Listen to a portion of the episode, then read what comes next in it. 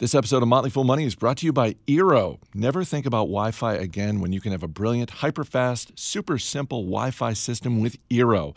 And now the second-generation Eero is tri-band and twice as fast as its predecessor. For free overnight shipping to the U.S. or Canada, visit Eero.com. That's E-E-R-O.com. And at checkout, select overnight shipping and then enter the promo code FOOL. And thanks to LegalZoom for supporting this episode of Motley Fool Money. Whether you want to take your business to the next level or take control of your family's future with an estate plan, LegalZoom is where to start. They're not a law firm, but their network of independent attorneys can help keep you on track. For special savings, go to LegalZoom.com and enter the promo code FOOL at checkout. That's LegalZoom.com.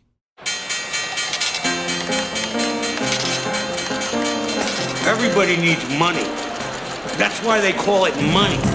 The best things in life are free, but you can give them to the birds and bees. From Fool Global Headquarters, this is Motley Fool Money. It's the Motley Fool Money radio show. I'm Chris Hill, and joining me in studio this week from Million Dollar Portfolio, Jason Moser and Matt Argersinger, and from Hidden Gems in Canada, David Kretzmann. Good to see you as always, gentlemen. Hey, Chris. Hey. It is Earnings Palooza. We've got so many big companies with earnings this week. We didn't even schedule a guest. But as always, we'll give you an inside look at the stocks on our radar. AAA kicking things off, Alphabet, Apple. Let's start with Amazon. Fourth quarter profits for Amazon came in at a record $1.9 billion, good enough to send the stock up 5% on Friday, Jason, hitting another, but probably not the last all-time high. Not too shabby, right? I mean, I'd venture to guess that every single person in this studio put Amazon to work this holiday season. And I think perhaps the disconnect today between perhaps Amazon bears and the stock price, I think it centers around the opportunity that still exists. And so if we look at this in context of competition out there, Amazon just chalked up sales of close to $180 billion for the year. And that sounds great. I mean, we're all very happy about that. But when you look at Walmart, which is its fellow competitor in the space and making good moves, I might add as well, Walmart's trailing 12-month revenue is $495 billion. So significantly higher than that of Amazon, which I think just tells us how much opportunity is still out there for Amazon to capture. And let's remember, too, I don't think there is a Walmart web services side of the business. So when we think about AWS and how much success they've had in such a short period of time, I think that's what really has investors so excited about the future of this company today. Yeah, what's really staggering is they dramatically accelerated their growth this quarter compared to the same quarter in 2016. So in the fourth quarter of 2016, Amazon grew sales 22%, this quarter 42%, as JMO mentioned.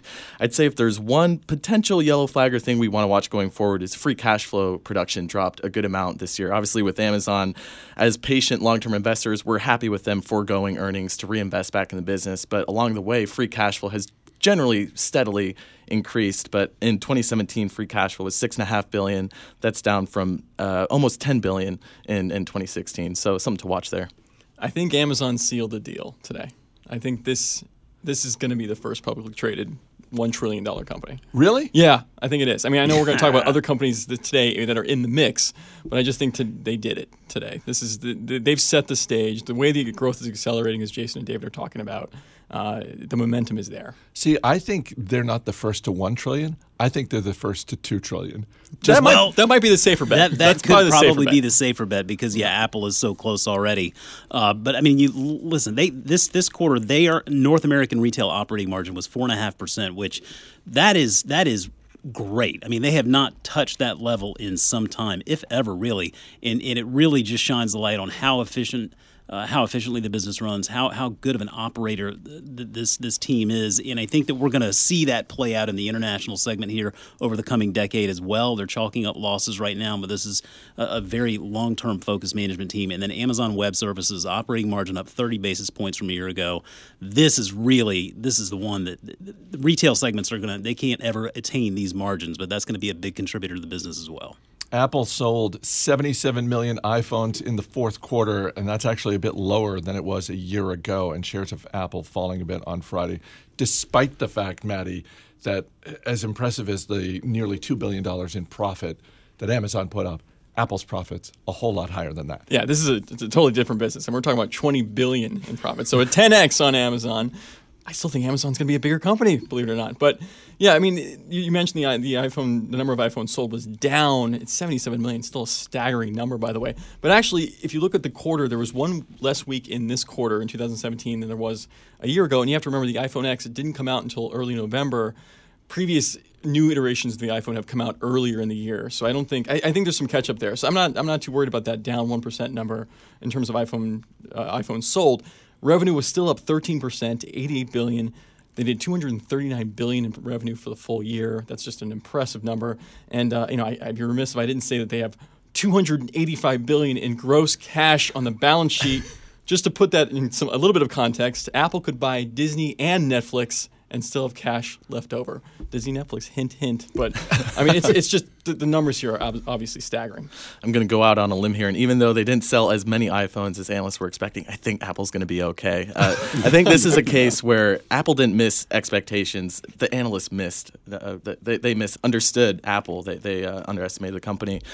But with Apple, something else to keep in mind is the CFO mentioned that they're looking to bring their net cash position down to a neutral level. So that means in the coming years, presumably, they'll be investing over $100 billion, whether it's in acquisitions, maybe Netflix, maybe Disney, stock buybacks, increasing the dividends. So a lot of opportunity there. Yeah, one more really positive number I want to point out is just the services revenue side of the business, which we've talked about. Services revenue climbed 18%. To $8.5 billion, over $31 billion for the full year. It now accounts for about 15% of Apple's total revenue. They also have 240 million paid subscribers for various services in the Apple ecosystem. I just think that is a key number to watch. I mean, we know the iPhone is still the main thrust of the business, but as long as that services business keeps growing, the number of paid subscribers keeps growing, that shows you how sticky the platform is. Here's how high expectations have gotten for Alphabet. Fourth quarter revenue was up 24%. That is the 32nd straight quarter of double-digit revenue growth. Shares of Alphabet falling 5% on Friday. 8 years, David? 8 years of double-digit revenue growth? That's not enough? I didn't know what else Alphabet can do. This was an incredible quarter, as we've come to expect with the company. Revenue up 24%, net income of $7 billion or so for the quarter. And that growth is really coming across the world, whether it's here in the U.S., the Americas as a whole, Asia, Europe. All of those regions are growing 20% plus. They continue to see the headwinds of their search traffic costs, or essentially customer acquisition costs, increasing a bit, and that's primarily because mobile search is more expensive than desktop search. That's nothing new. You saw total paid clicks across their properties up 43%, but the cost per click, the revenue they're getting per click, down 16%. But a lot of incredible things here with the business, still making about 85% of the business from advertising, so that's the main revenue driver. But when you're looking at Google Cloud, their hardware business with more and more devices, YouTube, there's a lot to like. When Facebook reports earnings, there are a lot of metrics that Wall Street likes to look at. Here's one that seems relevant. The price that Facebook charged for ads in the fourth quarter increased by 43%. Jason, that seems pretty good, especially when you're an advertising business. It's not bad at all. And I mean, I think that Facebook... Ultimately, Facebook just seems like it's bulletproof, right? I mean, we were going into this quarter thinking there were going to be some concerns in regard to the fact that they were starting to push advertisements and content for publishers down on the timeline to sort of help bubble up more of the personal connections and whatnot, kind of get back to the core purpose of Facebook's existence. I don't know that that necessarily is going to be as big of a problem as some may think. I think that this is a testament really to the size of a network being such a great competitive advantage, and that's really where Facebook is just executing so well. There's so many people participating on those platforms, whether it's Facebook or Instagram or WhatsApp or Messenger.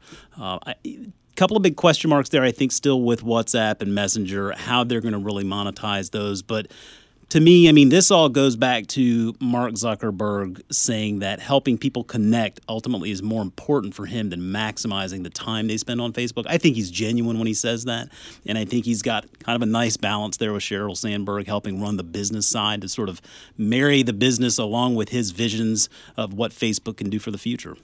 Last fall, we had David Kirkpatrick on the show. He is the author of the best-selling book, The Facebook Effect. He got a lot of access to Facebook years ago. And part of what you said, Jason, some of the media coverage this week about Zuckerberg in particular reminded me of something that Kirkpatrick said on our show.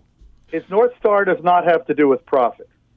And that's something that you have to be extremely cautious about as an investor, is that Zuckerberg did not do this for the money.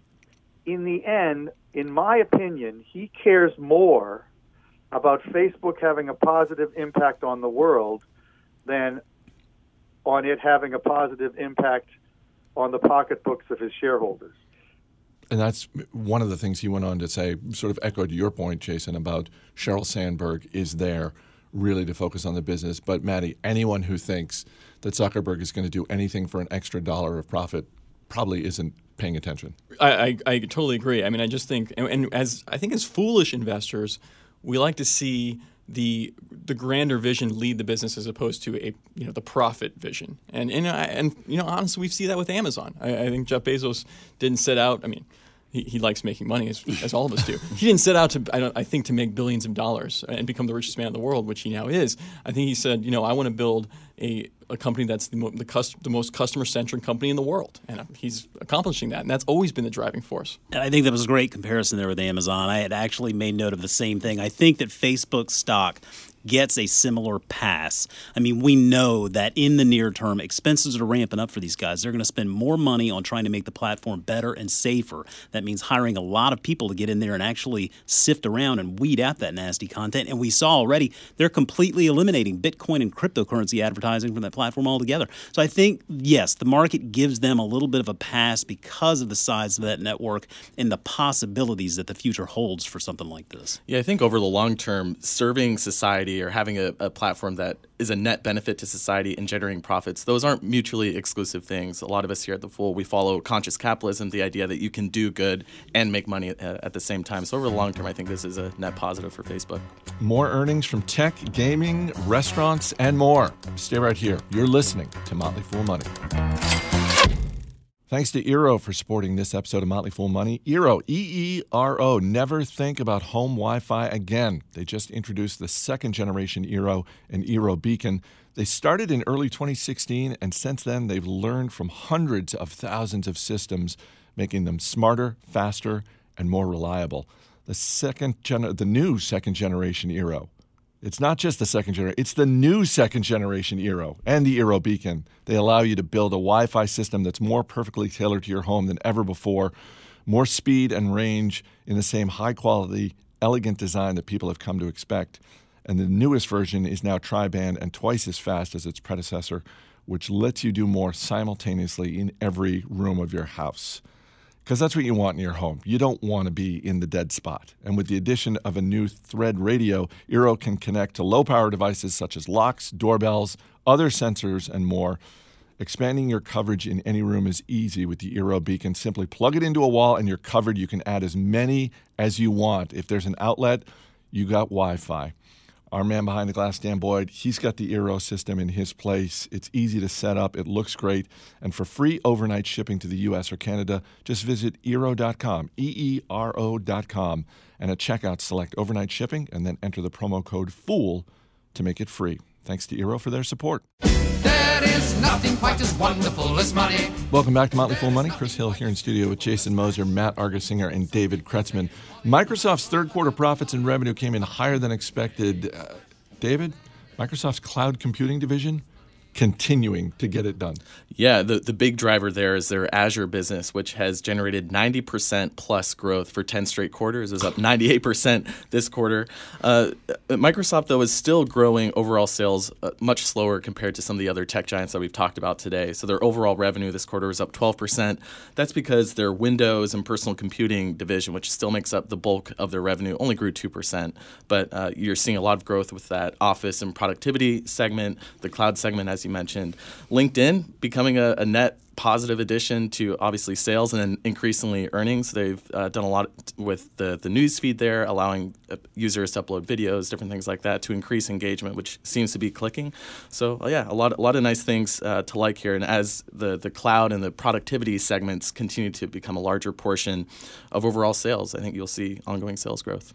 Third quarter profits for Alibaba rose 35%, but that was not enough to keep shares of China's biggest e-commerce company falling 8% this week. That seems a little bit like an overreaction. It does, because it's interesting that it doesn't seem like Alibaba is getting the same pass that an Amazon would in terms of, hey, we're going to sacrifice short-term profits for long-term gains. And that's kind of what Alibaba is doing. They're investing a lot in brick and mortar and grocery, logistics operations. They're kind of following the Amazon blueprint a little bit, investing a lot of CapEx and a lot of R&D right now into expanding the platform. But on the top line, everything's roses, right? Revenue was up 56%, $12.78 billion. That beat expectations. The core commerce business was up 57%. Digital media and entertainment grew nicely. And cloud computing business, which we see with all these companies, more than doubled. So obviously a lot of great things happening there. They also took a 33% stake in Ant Financial, which runs Alipay, which used to be part of Alibaba, but has now become kind of a PayPal-like business. It was separated from the company when Alibaba went public. They're reacquiring a stake in that and foregoing some royalty payments. And that's the idea of, we want to be more involved with payments going forward. Although I have to mention that Ant Financial, Alipay, they've been losing market share to Tencent and other competitors. So who knows if that turns out to be a good business. If you like Chinese e-commerce, I would recommend looking at JD.com instead of Alibaba. Alibaba's got so many moving parts. Jack Ma's a little bit of a, rock star. So go to JD. It's more of an Amazon-like business. They've already built out this impressive fulfillment center network throughout China. A little bit of the safer play in my bet. Is it more focused? Because as you said, Jack Ma, Alibaba, they're doing a lot of things. Right, exactly. JD is really just, hey, we just want to be the Amazon of China. We don't want to do anything else. McDonald's put up some impressive same-store sales numbers in the fourth quarter, 4.5% growth in the U.S. and even better globally, Jason. Shares down this week, nevertheless. It really does feel like there's been a shift with McDonald's in terms of the expectations, because a few years ago, people would have done handstands and cartwheels if they had put up these kind of comps. Yeah, we talk about this with restaurants, right? Eventually, you become a victim of your own success, and I think McDonald's has hit this point. Now, with that said, I think CEO Steve Easterbrook is all right with that. I think this story is really boiled down to taking a worldwide brand, modernizing it, and bringing it along with that vision of Easterbrook's as a modern progressive burger company. And so we've seen investments in delivery and digital and this thing they call the experience of the future. Something's working, because comps are up, traffic's up, operating profits up. The refranchising efforts have paid off here, and now you've got a business where franchises represent 92% of the total store base versus 81% just 3 years ago. And so that's a lot of overhead they eliminate while still being able to participate on the profitability side. So all in all, this is a business that continues to do very well. And of course, people who have followed McDonald's for a long time know that McDonald's is kind of a real estate business as much as it is a restaurant. And so the fascinating thing to me is, even though now more than 90% of their stores are franchises, in most cases, McDonald's still owns those buildings, still collects rent in addition to the franchise fees for all its franchisees. So it's just, the margins for this business are now through the roof. Anyone in here been to a McDonald's in the last year? Not lately, no. It's weird. All this traffic, and yet in the room were just a bunch of no's. Oh, I see Mac behind the glass sort of carving his fist. Producer Mac Greer. Mr. Costco himself. And you don't even need to go into the restaurants. Now they've rolled out delivery in, I think, over 10,000 locations, so you can just conveniently have it delivered. Quick question, Jason. It seems like a couple of years ago, the big story inside the restaurants for McDonald's was they were testing out sort of a higher-end burger concept along with the kiosk ordering, that sort of thing. I don't really hear any talk about that anymore. I'm wondering if Easterbrook has just sort of shuttered that project. Well, that's not right up their alley. I think what they're trying to do is figure out a way to invest in higher quality ingredients, sort of eliminate maybe the frozen nature of a lot of that supply chain.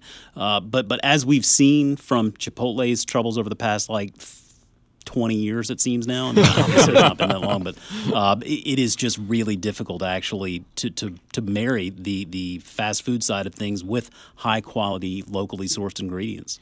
Shares of Electronic Arts up 10% this week and hitting a new high after third quarter results.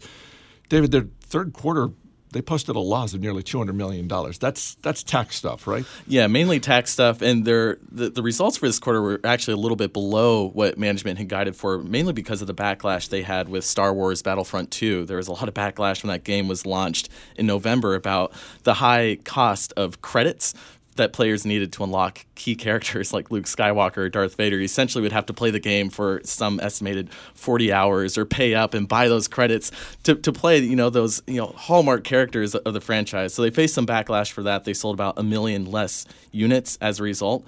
But that at the end of the day, that didn't really matter, primarily because of the live services business, which grew nearly 40% to about $800 million in net bookings for the quarter. That's the stuff like the in-game microtransactions, live competitions with other players online.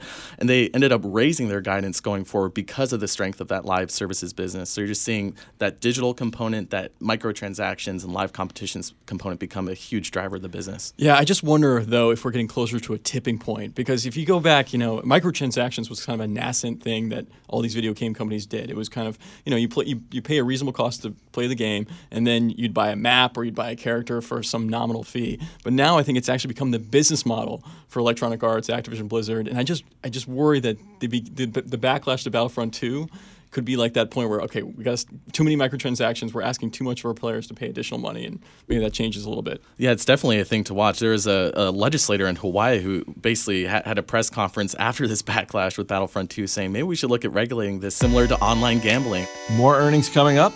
This is Motley Fool Money. Hey, now that the madness of New Year's is over, it's time to work on your story for 2018, and LegalZoom can help. You can finally get serious about launching and running your own business, or maybe you can square away your family's future with the right estate plan. You can do all of that and more with LegalZoom. They've been helping people like you take care of their dreams and responsibilities for over 16 years. LegalZoom is not a law firm, but they have the resources to keep you on the right path, including advice from their network of independent attorneys, all at your fingertips. LegalZoom plugs right into your life without billing you by the hour, because at LegalZoom, all pricing is given up front. Imagine that. Write your 2018 story now at LegalZoom.com and get special savings. That's LegalZoom.com. LegalZoom, where life meets legal. LegalZoom.com, and enter the promo code FOOL. Welcome back to Motley Fool Money. Chris Hill here in studio with Jason Moser, Matt Argersinger, and David Kretzmann. Strong fourth quarter for eBay. Revenue for the holidays up 9%, and the stock, Matty, was up more than that. It was a strong quarter. You know, I have to admit, after eBay spun off PayPal a few years ago, I kind of stopped. I started ignoring eBay just because they had... Revenue had kind of flattened out. I knew they were losing a lot of users. You're not the only one. Don't feel bad. Okay, well, good. But, you know, just catching up with the company now, it's very impressive. As you mentioned, revenue up 9%. Active buyers across all of eBay's platforms up 5% to 170 million. I didn't know that number was that high. And then marketplace gross merchandise volume, key figure for eBay, climbed 9% to 23 billion. StubHub gross merchandise volume up 16%. I think eBay's always been a highly profitable business. They generated almost $1 billion in operating cash flow, of course, buying back a ton of stock. I know that eBay seeded, you know, the e-commerce thrown to Amazon many years ago, but I have to say it's impressive to see the business growing this nicely, the users they have, the cash they're generating. I'd be remiss if I didn't mention this, though. So, I know where he's going. Oh, I know where I'm going. Okay. Well, back in October 2016, so let's say 16 months ago, they sold their 18% stake in Mercado Libre for around $168 a share. How'd that work out? Yeah, last I checked, Mercado Libre shares are around $375. No bueno, Chris. So, no bueno. That decision alone cost eBay at this point about $1.5 billion and climbing. Not to mention a foothold in Latin America, which I think could have been a nice growth market for eBay. So that kind of always casts a pall when I start looking at eBay.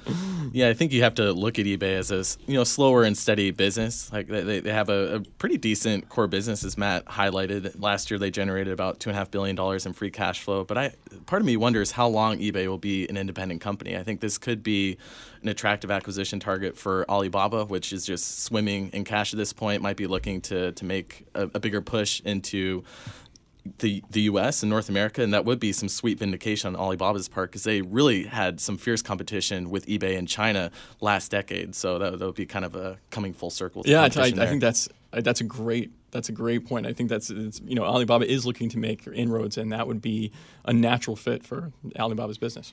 Shares of PayPal fell 10% on Thursday after fourth quarter results were followed by lowered guidance for 2018.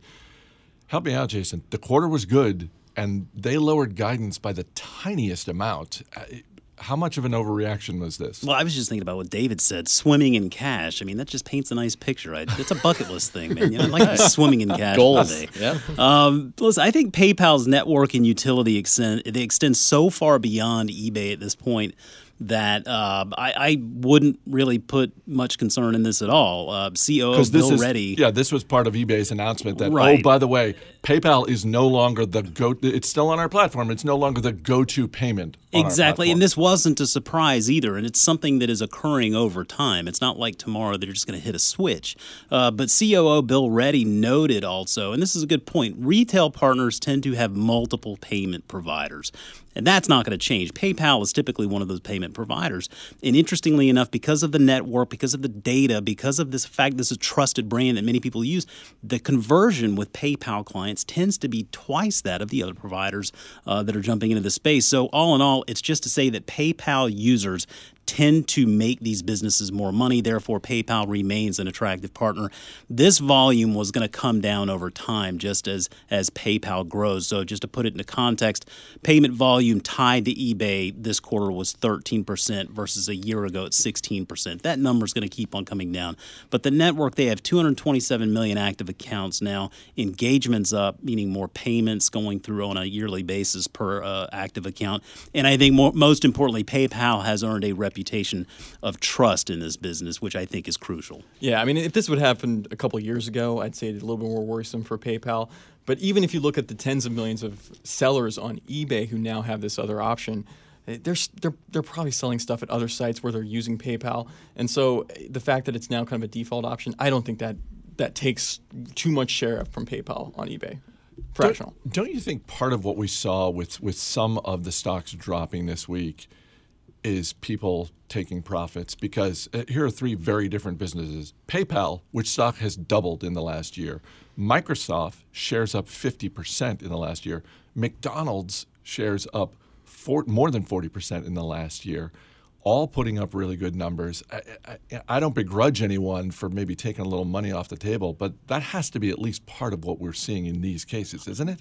I think it definitely is. I mean, in PayPal's instance, I think that if we even consider the about a $1 billion tailwind they're going to feel on the free cash flow side with this Synchrony deal, even with that accounted for, the stock was trading at somewhere in the neighborhood of 35 times free cash flow. That's expensive. There's no question about it. So this sell-off, not a terribly big deal, and it really just kind of brings the stock back to reality. Yeah, in most cases, a lot of these companies, they've run up so much that even with this week's sell-off in a lot of these companies, they're back to where they were maybe a month or two ago. So, don't worry, Chris. The war on cash continues. In the wake of the new tax laws, some companies have been handing out $1,000 bonuses to their employees. This week, Hostess Brands raised the bar. Hostess announced the following one-time bonuses for employees: $750 in cash, a $500 contribution to their 401k plan, and wait for it, a year's supply of snacks. Yes! There you go. Every week this year, a representative from one of the company's bakeries will choose a different product which employees will take home in multi-packs. Well, let's put the snacks aside for a second.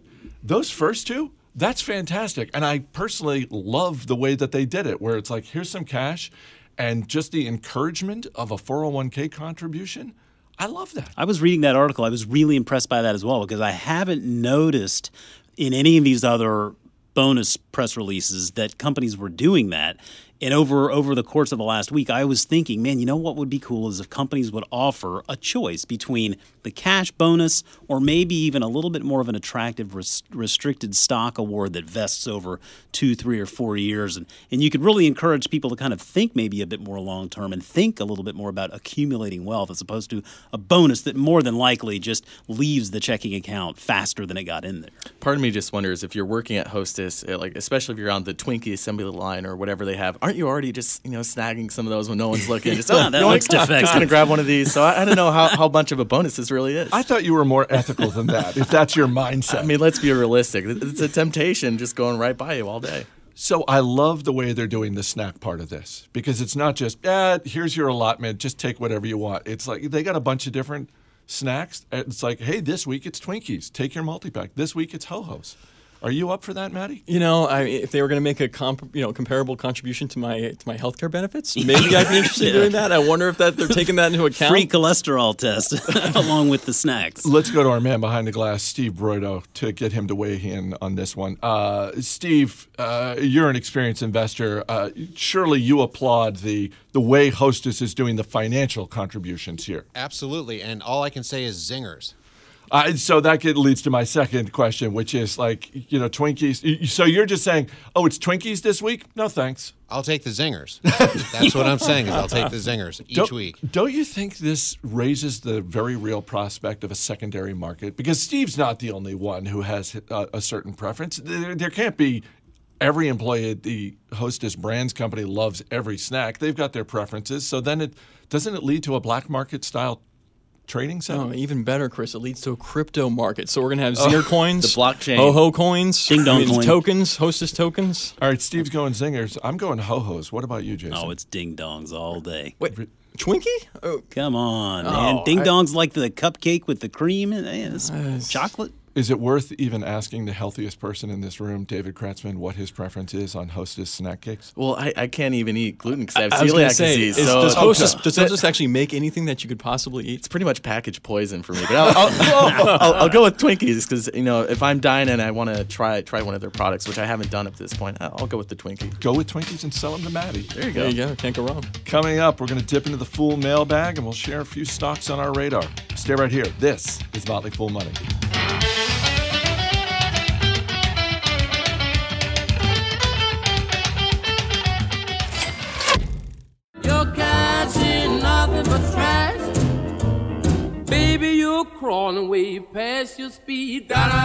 As always, people on the program may have interest in the stocks they talk about, and the Motley Fool may have formal recommendations for or against, so don't buy or sell stocks based solely on what you hear. Welcome back to Motley Fool Money. Chris Hill here in studio with Jason Moser, Matt Argersinger, and David Kretzmann. A couple of housekeeping notes, guys. You can check out past episodes of Motley Fool Money and all of the Motley Fool's podcasts by going to podcasts.fool.com. And if you listen to the show on Apple Podcasts or Stitcher and you feel like leaving us a review, we'd appreciate that, especially if it's a nice review. So thanks. Earlier in the week on our Market Foolery podcast, we talked about the Fool 100 Index. And if you'd like more information on that, just go to fool100.com. That's fool and the number 100, fool100.com.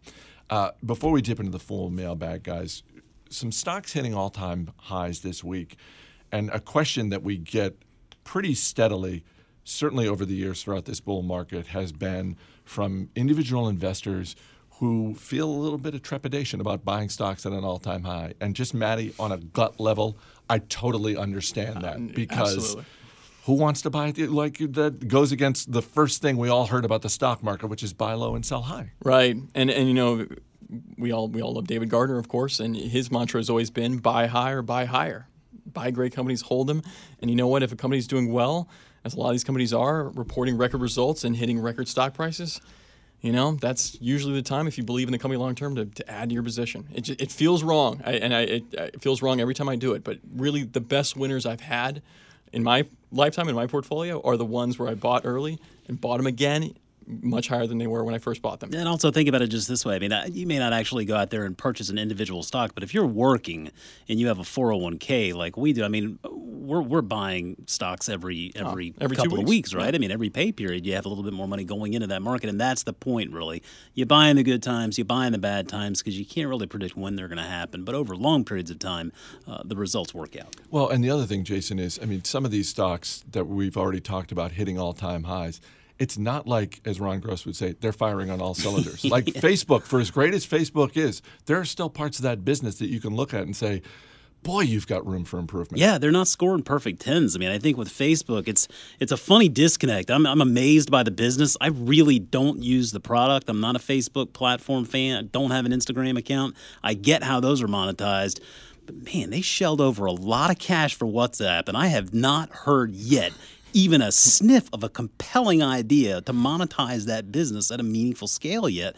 I can't help but wonder what's going on with WhatsApp and Messenger. I don't know that the advertising model works as well for text messaging. It just seems to be very intrusive, so I'm not all that optimistic, but they just split that out. But the WhatsApp thing, that's still a big question mark for me. Well, and David, same thing with Microsoft. I mean, great quarter, stock hits an all-time high. There are still big parts of Microsoft business that they could do better at. Yeah, I think with Microsoft, their core PC business only grew 2% this last quarter, as you mentioned at the top of the show. That's become a drag on overall sales growth. And they have two other segments that are, for now, growing at a nice pace. But if they want to keep up with these other tech giants, they need to figure out how to revamp that PC growth. Maddie, when it comes to Amazon, is there a part of that business? I mean, to Jason's point about WhatsApp, I feel the same way. I look at that and I think, I know you're doing well. I know you're making a lot of cash. You still spent $19 billion on WhatsApp, and we haven't heard what you're going to do with it. Is there a part of Amazon's business that you look at and you kind of scratch your head a little bit? You know, not really, because it seems like everything's going well.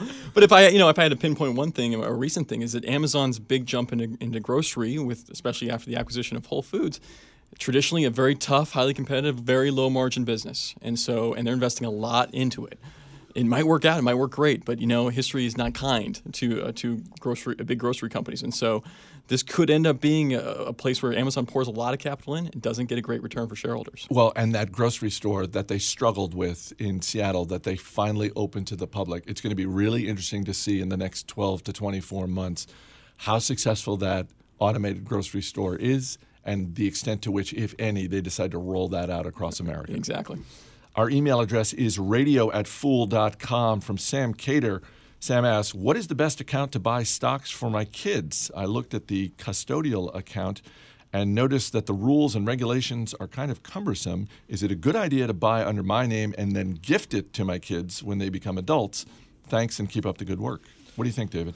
Well, as someone who's been the recipient of a custodial account, that's the type of account I started using when I was 12. My dad and I set up a custodial account, so I had access to the account, but it was in my dad's name. So you can set up where a parent or guardian has control of the account, but the minor can also be involved. So similar to setting up a custodial saving account, pretty similar process there. And then really, once I turned 18 or 19, was ready to take control of the account, we basically just called up the brokerage, and it was a pretty straightforward process. I think as the parent or the guardian, you will have to deal with the tax implications, but for getting young people involved, ideally, either you're investing for your kids or maybe helping loop them into the process and get familiar with buying and selling stocks. So custodial account, I think, is a pretty straightforward and easy way to go. Or maybe if things go sideways with your kids, maybe you stick them with the tax bill. Yeah, why not? I like that solution either way.